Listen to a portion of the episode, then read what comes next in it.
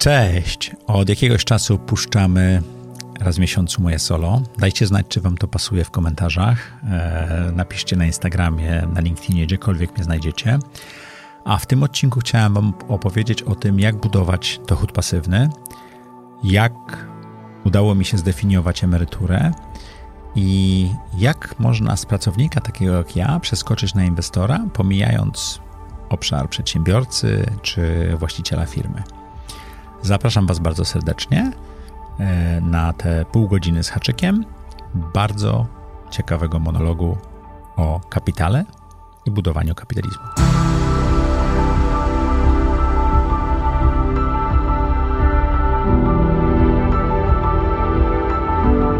Cześć, witajcie w kolejnym odcinku audycji Zaprojektuj swoje życie. Jak co tydzień w czwartek o czwartej zapraszamy dla Was interesujących gości, ale jak co miesiąc. Od pięciu miesięcy bodajże, czy sześciu, puszczamy odcinek solowy.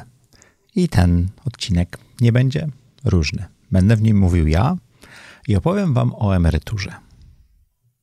Bo w sumie 54 lata do 65 zostało mi 11, trzeba planować emeryturę. Tak naprawdę bardzo często przedstawiam się jako emeryt, bo zdefiniowanie tego, co robię w jednym słowie czy w jednym zdaniu, jest trudne, a emeryt zamyka rozmowę.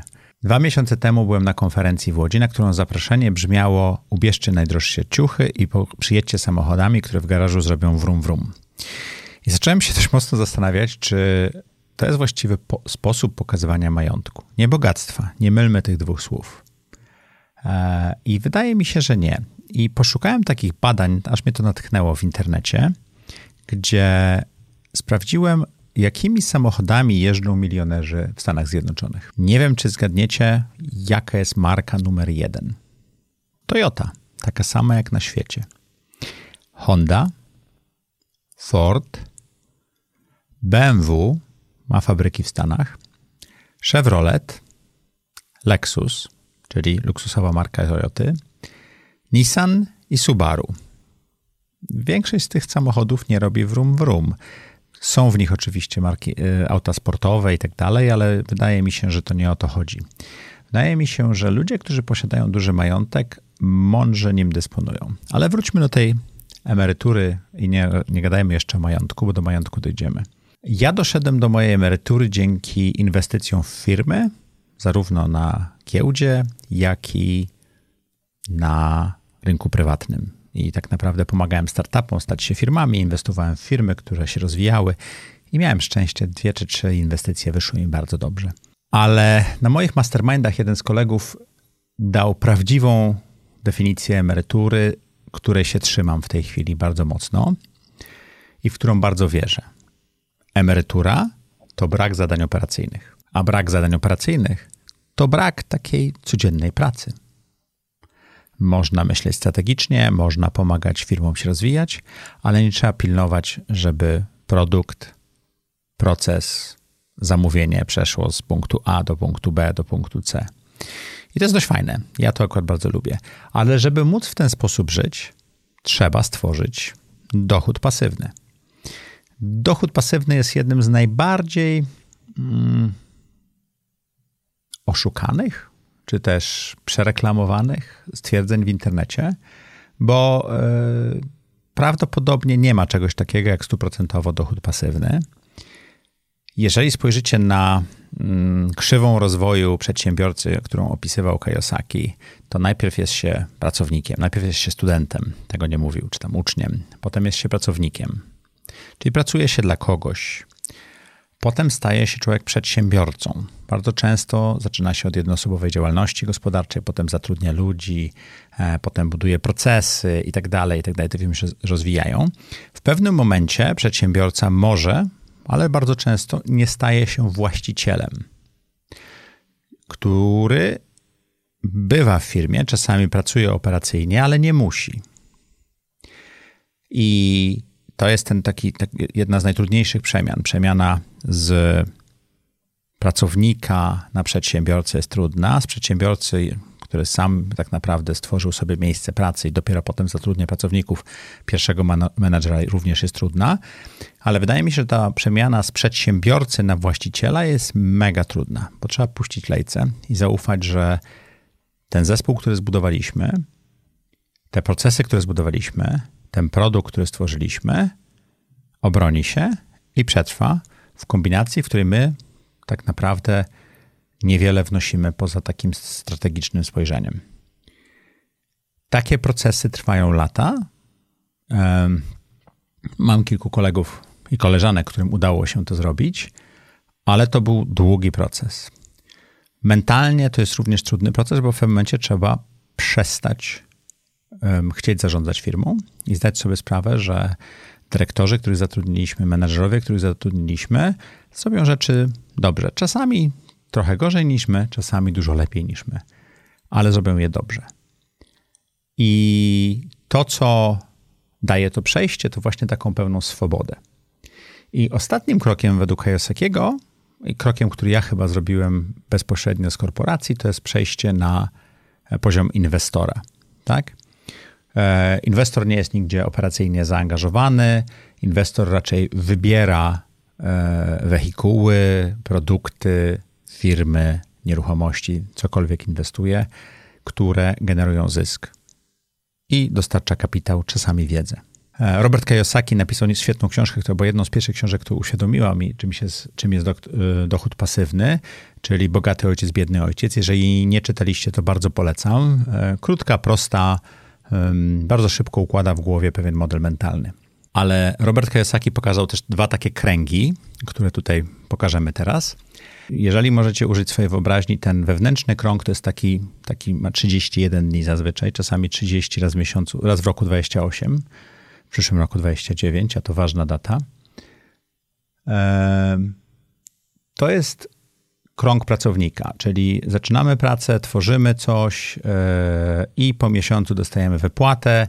Wy, yy, te, te, pieniądze wydajemy na życie, po miesiącu dostajemy wypłatę i on to nazywa małym kółkiem. I w tym małym kółku yy, biegamy czasami z wielkim sukcesem, ale niespecjalnie mamy możliwości inwestowania tak duże, jak osoby, które wyskoczą na duże kółko. Według Roberta Kiyosakiego duże kółko to jest ten moment, kiedy nasz dochód pasywny pokrywa nasze wydatki co miesiąc czy co roku. To nam daje e, bardzo dobry moment w życiu, bo możemy zdecydować, że nie chcemy pracować w taki sposób albo w takim miejscu, w jakim jesteśmy. Jeżeli prowadzimy firmę i w międzyczasie inwestujemy pasywnie, daje nam to bezpieczeństwo w podejmowaniu bardziej ryzykownych decyzji w firmie. Na dużym kółku znajdują się bardzo ciekawe możliwości inwestowania właśnie w firmę, tak jak ja to robiłem, czy w nieruchomości, czy w różnego inne, rodzaju innego produkty. I jeżeli ustawimy sobie taki model mentalny, że przez Pewną część naszego życia będziemy raczej na małym kółku, bo musimy utrzymać siebie, rodzinę, hipotekę, jeżeli taką już wzięliśmy, e, i spłacać te rzeczy, to cały czas możemy znajdować sposoby, żeby część naszych pieniędzy, albo, co jest coraz ciekawsze w XXI wieku, część naszej wiedzy inwestować, żeby budować e, wyjście na duże kółko. Mi to zajęło 7 lat. W momencie, kiedy poznałem tą teorię, przeczytałem później Tima Ferisa 4 e, godziny dzień pracy, to te, te dwie książki połączyły mi taki, zrobiły taki łuk elektryczny w moim mózgu, nawet nie żarówkę, że to da się zrobić. E, I zacząłem szukać możliwości, czy wszystkie nadwyżki finansowe inwestowałem w przedsiębiorstwa osób, które znałem e, i one wyszły. Niektóre nie. Dużo, dużo pieniędzy straciłem, ale więcej pieniędzy zarobiłem i tak to wyszło. E, pracując w Samsungu, czy w Dellu, czy w innych miejscach, e, zacząłem inwestować w startupy. Ale najpierw zacząłem ba bardzo dbać o moje pieniądze w ten sposób, że e, w pewnym momencie 20%, później 40%, a w pewnym momencie nawet 60% moich zarobków nie zostało przejadanych w tym małym kółku i byłem w stanie je odłożyć. Między innymi dlatego, że bardzo szybko awansowałem, rozwijałem się e, w Delu e, a nie zmieniałem swojego stylu życia. Nie podnosiłem go tak samo szybko, jak zwiększały się moje zarobki. Żeby móc dobrze sobie poradzić z tym wychodzeniem z małego kółka i, i inwestowaniem, to jest parę pytań, na które warto znać odpowiedzi. Ja je teraz zadam, a ty odpowiedz sobie, cokolwiek robisz w tej chwili. Jeżeli jedziesz, jeżeli biegasz, jeżeli zmywasz naczynia, jak ja często to robię, e, słuchając podcastów, czy chodzisz na spacerze, to to może być ten moment, żeby stanąć i na chwilę się zatrzymać, za, zastanowić, a może zapisać te pytania. Po pierwsze, jakie masz nadwyżki finansowe? Po drugie, jaki masz majątek? Po trzecie, co z nimi robisz? Z nadwyżkami finansowymi i z majątkiem. Jeżeli wydaje ci się, że masz dochód pasywny, to czy on jest naprawdę pasywny? Posiadanie trzech mieszkań Airbnb, które świetnie w Airbnb, które świetnie zarabiają, ale ty biegasz oddać klucze, zabrać klucze i tak dalej. W mojej definicji brak pracy operacyjnej nie jest dochodem pasywnym i nie jest emeryturą. Jeżeli jesteś młodą osobą, która bardzo szybko się rozwija, to czy w Twoim wieku um, Twój dochód w ogóle powinien być pasywny? Bo może warto zarabiać część pasywnie, a dużą część jednak aktywnie, budując swoją wiedzę, specjalizację czy firmę na zupełnie inny poziom zarobków za 5 lat, za dekadę, za 15 lat. I jedno z najważniejszych pytań, czy wiesz, do jakiej liczby zmierzasz? Ja w wieku 30 lat postawiłem sobie poprzeczkę, którą w tej chwili oceniam co najmniej dziesięciokrotnie, pewno dwudziestopięciokrotnie za nisko. I przez to, że moja ambicja finansowa nie była tak wysoka, z jednej strony udawało mi się utrzymywać moje wydatki na odpowiednim poziomie, a z drugiej strony czasami się zastanawiam, czy nie mógłbym zrobić większych rzeczy z większym rozmachem. Ale potem też zastanawiam się, bo jak patrzę na pokolenia, które w tej chwili głosowały całkiem niedawno, e, i moje pokolenie, które w wieku tam 16-17 lat dostało pierwszy paszport, żeby pojechać do Berlina Zachodniego, to jest jednak różnica w tym, jak postrzegamy świat. Dla 54-latka Zachód kiedyś był czymś takim mm, odległym, wymarzonym i trudno dostępnym. E, dla milenialsów, czy dla zetek w tej chwili, to jest po prostu kawałek świata, który warto odwiedzić. I to jest dość niesamowite, więc jeżeli myślicie o jakiejś liczbie, jeżeli myślicie o jakimś biznesie, to warto od razu myśleć o rynku światowym. Polska ma taki, w startupach się często mówi, że Polska ma taką pułapkę rynku średniego. To znaczy, że można w Polsce zrobić biznes, który zrobi 2, 3, 5, 10 milionów i to jest całkiem fajny biznes, może nawet i 50 milionów i spokojnie da się z tego żyć. Ale w krajach takich jak Litwa, Łotwa, Estonia, czy nawet Ukraina przed wojną, większość biznesów była zakładana po to, żeby zdobywać świat. Dlatego, że te kraje były za małe, Ukraina jest dużym krajem, ale ma relatywnie małe portfele. E, Bałtyki są bardzo małymi e, krajami i ci ludzie od razu zakładali firmy na cały świat. Tak powstał Skype. W Szwecji powstał Spotify.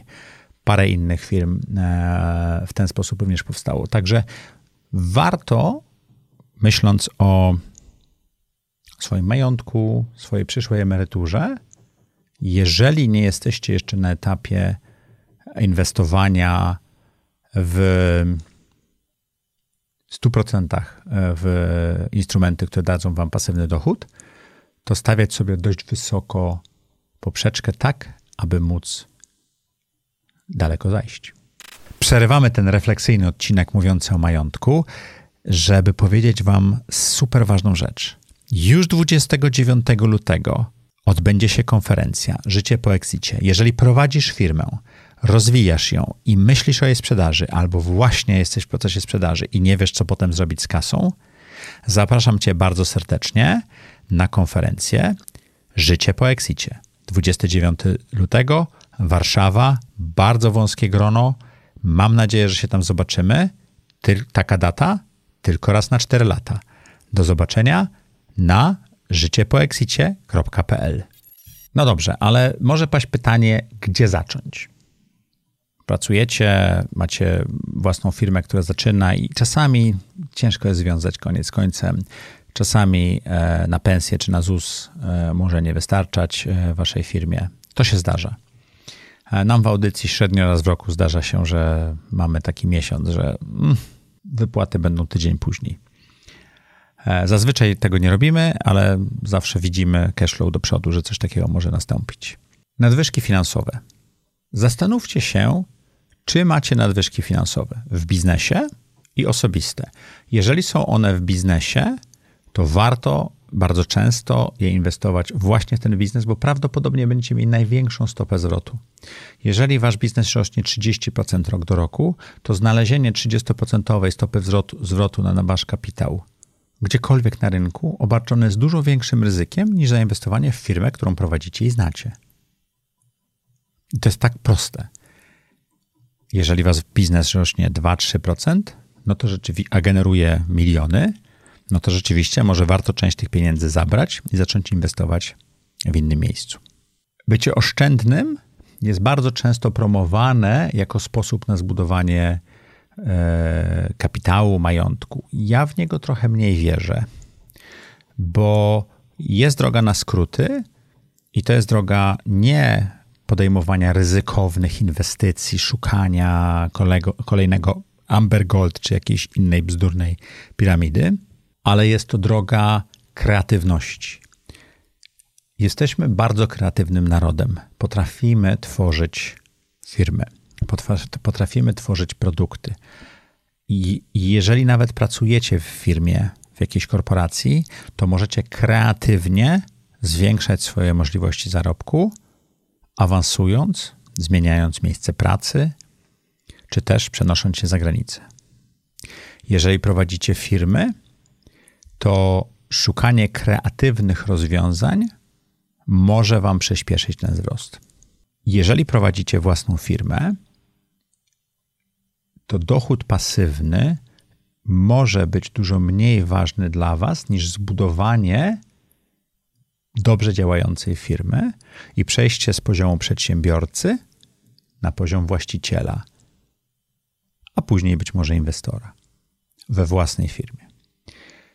Jeżeli wasza firma już dobrze działa i macie dobrych menadżerów, to w tym momencie pytanie jest, czy nadwyżki finansowe, które generuje, warto zostawić w niej, żeby się rozwijała, czy też zabrać je i zacząć inwestować. I to, co już nadmieniłem parę razy, nie mylmy firmy z samozatrudnieniem. To, że ktoś prowadzi działalność gospodarczą, w której pracuje, i wystawia faktury, być może ma jednego czy dwóch pracowników, to niekoniecznie oznacza, że już ma firmę. Bo jeżeli nasz wyjazd na miesięczne czy dwumiesięczne wakacje zatrzymuje nam strumień przychodów do zera, to to jest samozatrudnienie. Czyli ja sam siebie zatrudniam, stworzyłem sobie miejsce pracy i jestem pracownikiem w tym miejscu, a nie jestem przedsiębiorcą w firmie jeszcze. To nie znaczy, że im nie będę, ale trzeba też dać sobie z tego sprawę. Macie nadwyżki finansowe, bo świetnie pracujecie, bo świetnie prowadzi się wasza firma, nie macie co zrobić z tymi pieniędzmi, jak zacząć inwestować. Po pierwsze, jeśli prowadzicie fabrykę śrub prawoskrętnych, to inwestycje na egzotycznej wyspie, w egzotyczne kruszcze, czy też w wirtualne waluty niekoniecznie będą najlepszą inwestycją. Bo prawdopodobnie, jeżeli znacie się na produkcji śrub prawoskrętnych, to znacie się też na tworzeniu metalu, wytapianiu go. Znacie się na produkcji śrub prawoskrętnych, znacie się na procesach produkcyjnych, znacie się na tym, jak wygląda rynek zbytu takich śrub. I inwestowanie blisko swoich kompetencji jest jedną z najważniejszych rzeczy, którą można zrobić. Jeżeli pracujecie w dużej korporacji i postanowiliście inwestować w nieruchomości, super. ale dobrze to robić w dzielnicy, w której mieszkacie, albo przez którą często przejeżdżacie i możecie spojrzeć i rozumiecie, jak ona się rozwija, a nie kupować po jednym mieszkaniu w każdym mieście wojewódzkim, bo to nie do końca zadziała, nie rozumiecie tego rynku, nie wiecie, jak on zadziała. Specjalizacja w inwestycji jest super ważna. Ja nauczyłem się inwestować w firmy, później w startupy, które tak, traktuję tak, tak samo jak firmy, tylko na zalążku. To jest pytanie, czy kupujesz gotowe mieszkanie, czy mieszkanie, które jest dopiero projektem. Efektywnie to jest bardzo podobny proces. I dzięki temu udało mi się, inwestując 34 podmioty, udało mi się trafić kilka razy. Wiele razy nie trafiłem. Wiele razy popełniłem horrendalne błędy. Zacząłem inwestować, ja, człowiek z Dela i z Samsunga, w medycynę, w różne tego typu egzotyczne pomysły. Egzotyczne dla mnie. Ale gdy znalazłem firmy, które są blisko IT, tworzą SASy, tworzą SASy do B2B, to trafiam. Patchbooksy czy Versum. Gdy znajduję firmy, które są prowadzone przez ludzi z branży ubezpieczeniowej, na przykład, tak jak Karot, to trafiam. Ja na tym się nie znam, ale bardzo dobrze znam tych ludzi i wiem, że oni na tym się znają i potrzebowali kogoś takiego jak, jak ja jako inwestora, malutkiego inwestora w grupie, ale się załapałem. To było dobre i to zadziałało. Jeżeli zaczynasz inwestować, to zacznij od małych sum. E, moje pierwsze inwestycje to były sumy rzędu 25, 50 czy 100 tysięcy złotych w projekty, które miały szansę zadziałać. Inwestując w wiele projektów, nie doinwestujesz wszystkich tak samo tylko te, które spełniają Twoje oczekiwania, które rozwijają się tak jak trzeba, dostają kolejne fundusze. I to świetnie było w rozmowie z Marcinem Hejką, którą tutaj gdzieś podlinkujemy. O tu. E, pokazane, że inwestując, powiedzmy, fundusz, inwestując w 20 czy 30 firm, tak naprawdę większość pieniędzy włożył w 4, 5, może 6 firm bo na początku wkłada małą sumę pieniędzy, potem do mniej niż połowy tego portfela dokłada średnią sumę pieniędzy i resztę pieniędzy przeznacza na kilka firm, a większość na jedną, dwie firmy, którym najlepiej to idzie. I w ten sam sposób należy do tego podchodzić, czyli inwestować relatywnie małe sumy. Jak inwestować? Jak zacząć? Chyba tak jak na rowerze. Na rowerze najlepiej uczyć się, uczyć kogoś jeździć, trzymając za szalik. Szalik, ważna rzecz z szalikiem, nie łapać za szyję, tylko pod ramiona. Dzieci to docenią. A, a, tak na poważnie, ten szalik jest taką analogią do tego, że trudno nauczyć się jeździć na rowerze samemu. To jest cholernie trudne, żeby złapać ten balans, ale jeżeli ktoś nam będzie pomagał, pomagał nam nie na sztywnym kiju, który trzyma, tylko właśnie na szaliku, który jest luźny i z czasem coraz bardziej jest puszczany, to w ten sposób się nauczymy. Gdzie znaleźć taki szalik? Jest mój kurs inwestowania w firmy 2.0, który chyba w tym tygodniu albo w następnym ma premierę. Można inwestować w syndykatach.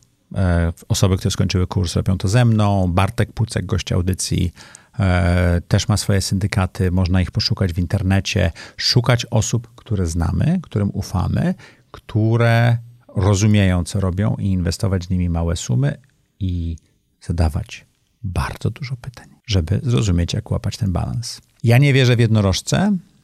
E, ja wierzę w budowanie biznesów. Fundusze venture capital, czyli fundusze podwyższonego ryzyka, inwestują raczej w jednorożce, dlatego że jeżeli inwestują w 10 czy 12 e, tiketów, to będą szukały takich firm, żeby każda z nich miała szansę spłacić cały fundusz, podnosząc olbrzymie, do wysokiego poziomu ryzyko na każdej inwestycji, ale w portfelu to powinno się wyrównać. Ja dużo bardziej wierzę w budowanie firm. A firmy, które najbardziej lubię, to fabryki cegieł. Cegła jest takim prostym produktem, łatwym do opisania, który schodzi z linii produkcyjnej regularnie jeżeli wiemy, jak dołożyć glinę i maszyny to odpowiednio uformują i potem odpowiednio wypalimy w piecu, to mamy świetny produkt, który będzie się sprzedawał z super zautomatyzowanym procesem produkcji. I to jest właśnie to, czego ja szukam w SaaSach, czyli Software as a Service. Dobrego, powtarzalnego procesu. Jeżeli znacie się na czymś, to warto szukać takich firm albo tworzyć takie firmy wokół waszych najwyższych, najlepszych, najdoskonalszych kompetencji. Inwestując w firmy czy produkty inwestycyjne innych osób, warto zrozumieć zależność ryzyka i zysku. Bardzo często ludzie się mnie pytają, jaka będzie stopa zwrotu. A prawie nikt nie pyta się, jakie będzie ryzyko. Im większa stopa zwrotu z jakiejkolwiek inwestycji, tym większe ryzyko. To nawet widać w obligacjach skarbowych różnych krajów. Kraje, które z większą pewnością są wypłacalne, mają dużo niższe stopy procentowe niż kraje, które z mniejszą, mniejszym prawdopodobieństwem są wypłacalne. Polska jest pewno gdzieś po środku. Jeśli chcesz dotrzeć do przedsiębiorców, ludzi takich jak ty, zareklamować się w audycji Zaprojektuj swoje życie, napisz na adres partner. Zapraszam do współpracy. Jak ja kupuję firmy i inwestuję? Po pierwsze, staram się zrozumieć model biznesowy, zrozumieć jak ta firma działa, na czym zarabia pieniądze, jak działa jej proces produkcyjny, jak działa jej proces sprzedaży, jak, jaki jest cash flow, czyli to wszystko, co składa się na model biznesowy spółki. Jak już mówiłem, uwielbiam szukać firm, które mają powtarzalne procesy. Nazywam je fabrykami cegieł. Skupiam się na firmach, które robią software as a service do B2B, czyli SASy do B2B, bo dzięki inwestycjom w startupy razem z Hedgehogiem, taki fundusz, który stworzyło kilku founderów w Polsce i potem udało się mi dołączyć do niego, e, nauczyłem się, jak działają SASy i nauczyłem się, jak one się rozwijają. I potem nauczyłem się, że SASy do B2B, czyli nie te, które szukają konsumentów jako klientów, tylko te, które szukają firm jako klientów, są dość trudne do rozwinięcia, bo czasami to zajmuje 3 lata, czasami 5, czasami 7, ale potem są bardzo stabilnymi biznesami. Ale gro mojego majątku ja tak naprawdę rozsądnie dywersyfikuję, obniżając ryzyko i utrzymując jakąś rozsądną stopę zwrotu. I 90% mojego portfela jest skupione na bezpieczeństwie. To również wynika z mojego wieku. Mój runway, te ilość lat, w których jeszcze będę inwestował, jest dużo krótszy niż 20 czy 30 latka. 90% jest skupione na bezpieczeństwie. Eksperymentuję z różnymi produktami na 6% portfela, a tylko 4% portfela w tej chwili to są startupy. Kilka zasad, które pomogło mi e, z roli pracownika przejść do roli inwestora praktycznie tylko muskając rolę przedsiębiorcy czy właściciela. Po pierwsze, to co już mówiłem, żyj w standardzie poniżej swojego dochodu. Jeżeli udaje ci się odłożyć 20, 30, 40% swojego dochodu, super. Jeżeli nie, to zastanówmy się po pierwsze, czy jest z czego ciąć. Jeżeli jest, to super. Jeżeli nie ma, to jak podwyższyć twoje zarobki. A najlepiej jedno i drugie tu obciąć, tam dodać, będzie więcej można odłożyć. Inwestuj, nie spekuluj. Nie ma znaczenia, gdzie w tej chwili jest rynek, jeżeli będziesz wkładać regularnie pieniądze, na przykład w rynek akcji amerykańskich, w ETF-y. I co miesiąc, co miesiąc będziesz wkładać tą samą sumę, powiedzmy równowartość 100 dolarów. To w momencie, kiedy ten rynek będzie wysoko, to ilość akcji, które będziesz kupować, czy też certyfikatów, jeżeli to będą ETF-y danej firmy, będzie mniejsza, bo te akcje będą droższe. Jeżeli rynek spadnie, to będzie większa. Ta metoda nazywa się dollar cost averaging, tak? czyli wyrównywanie ceny zakupu. Chyba tak by się to tłumaczyło. Kolejną zasadą: olej mody, szukaj długoterminowych trendów. Zapytaj siebie, gdzie świat będzie za 20 i za 50 lat i zacznij tam szukać dobrych inwestycji. Zrozum długoterminowe zwroty i cykle. Demografia jest jedną z rzeczy, która napędza rynki. Demografia jest nieubłagana. Europa się starzeje, Stany Zjednoczone trochę wolniej, Chiny bardzo szybko, świat się przez to zmieni. To są długoterminowe trendy, na które na przykład warto zwrócić uwagę. Elektryfikacja samochodów, e, odnawialna energia, loty w kosmos coraz tańsze. I wiele tego typu trendów, które będą wpływały na to, jak patrzymy i myślimy i działamy w przyszłości, da ci obraz tego, które niektóre firmy, ale które obszary zadziałają, które firmy jest ciężej obstawić. Bo to, żeby firma odniosła sukces, jest wiele jednostkowych decyzji, które musi zgrać się, ale branże powinny zadziałać. Wybierz jeden produkt albo jeden obszar i skup się na nim w 90% swojego portfela i swojej uwagi. To spowoduje, że będziesz coraz lepszy, będziesz coraz lepiej to rozumiał i będziesz w stanie coraz lepiej zarabiać pieniądze. Nawet jeśli to będą obligacje rządowe, to będziesz w stanie zrozumieć, kiedy na kataliście można je kupić i sprzedać taniej i w pewnym sensie budować um, swój portfel i swoje zyski w zupełnie inny sposób niż wszyscy inni.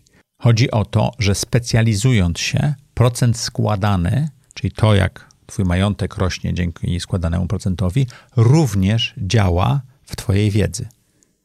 Procent składany będzie powodował, że Twoja wiedza staje się coraz bardziej unikatowa, coraz bardziej wyspecjalizowana i coraz lepiej inwestujesz. Jeżeli to są nieruchomości, jeżeli to są nieruchomości komercyjne, sklepy warzywne, to prawdopodobnie będziesz miał po 20 latach najlepsze lokalizacje na warzywniaki w danym mieście. Pytanie, czy za 20 lat warzywniaki jeszcze będą tym, co dane miasto będzie chciało mieć? Tego nie wiem. To nie jest moja specjalizacja. Świętej pamięci Jan Kulczyk powiedział kiedyś na spotkaniu, na którym miałem okazję być, bardzo mądre zdanie. Zarabiasz kupując, nie sprzedając. Warto szukać okazji na rynku. Jeżeli się wyspecjalizujesz i zrozumiesz ten rynek, to będziesz wiedział, kiedy są okazje i kiedy warto kupować. Szukaj inwestycji blisko swojego doświadczenia, wiedzy i specjalizacji. Zwróć uwagę, czy Twój model budowania firmy czy dochodu pasywnego jest skalowalny. Skalowanie, czyli rozwijanie modelu w taki sposób, że koszty rosną wolniej niż przychody i zyski przez to, jest super ważnym mm, elementem tego, żeby relatywnie szybko osiągnąć ten poziom emerytury, czyli brak pracy operacyjnej, czyli dochód pasywny. Jeżeli prowadzisz firmę, to skalowalność Twojego modelu biznesowego jest jednym z najważniejszych rzeczy. Ja prowadzę mastermind dla przedsiębiorców, jestem w stanie prowadzić cztery grupy, więcej nie jestem w stanie, ten model nie jest skalowalny. Ja o tym wiem, był o tym odcinek, to jest biznes lifestyle'owy, a nie nastawiony na maksymalizację zysku i to jest ok dla mnie. Dlatego, że moje inne firmy, w których mam udziały, mają skalowalne mm, modele biznesowe i dużo lepszych menadżerów niż ja byłbym w stanie być. Wracając do śrubek lewoskrętnych, jeżeli od 20 lat prowadzisz fabrykę śrubek lewoskrętnych i świetnie ci to idzie, to kupowanie nieruchomości w centrum Warszawy niekoniecznie będzie najlepszą inwestycją. Rozważ kupowanie blisko tego, na czym naprawdę się znasz. Kapitalizm to kapitał. I pytanie, jak go budujesz? Ile potrzeba kapitału? Jeżeli bardzo zaokrąglając i stwarzając prosty matematycznie model, jeżeli szukasz zwrotu rzędu 8%, to wystarczy, że podzielisz swoje wydatki miesięczne, dodając pewno 10-20% dla bezpieczeństwa tego, przez 0,08 i wyjdzie ci suma pieniędzy, które potrzebujesz. Jeżeli potrzebujesz 100 tysięcy złotych przed podatkami, po podatku belki 81 tysięcy złotych zostanie, to dość dużo, dość mało, to zależy jakie kto ma potrzeby. Miesięcznie, czyli 100, 1 200 tysięcy rocznie, przy 8% stopie zwrotu, to znaczy, że potrzebujesz majątku rzędu 15 milionów złotych. Czy to dużo? Czy to mało? Sam sobie odpowiedz na to pytanie, gdzie wieszasz swoją poprzeczkę. Ale majątek, płynny majątek 15 milionów złotych dający 8% stopy zwrotu da ci 100 tysięcy złotych minus podatek 81 e, tysięcy złotych miesięcznego przychodu. I pytanie, jak do tego dojść? I czy 15 milionów jest tą liczbą, o której mówiłem, że trzeba powiesić sobie poprzeczkę na samym początku? Gdzie jest twoja poprzeczka? Ale po latach i paru dość niebezpiecznych przygodach typu bardzo ciężki COVID czy hulajnoga, nauczyłem się, że kapitalizm i kapitał to jedno, ale mój prawdziwy kapitał to tak naprawdę są trzy obszary: moja rodzina, moi przyjaciele i moje mastermindy, czyli ludzie, którzy mnie otaczają w naprawdę bliskich kręgach. Ale o tym chyba zrobimy kolejny odcinek. Dziękuję Ci i jeśli uważasz, że ten odcinek powinien trafić do Twoich znajomych czy bliskich, koniecznie wyślij linka do niego, niech go obejrzą. Życzę Ci udanych inwestycji, dużo szczęścia w tworzeniu Twojego kapitału, zarówno majątku, jak i ludzkiego. I do zobaczenia, jak co tydzień, czwartek o czwartej, zaprojektuj swoje życie.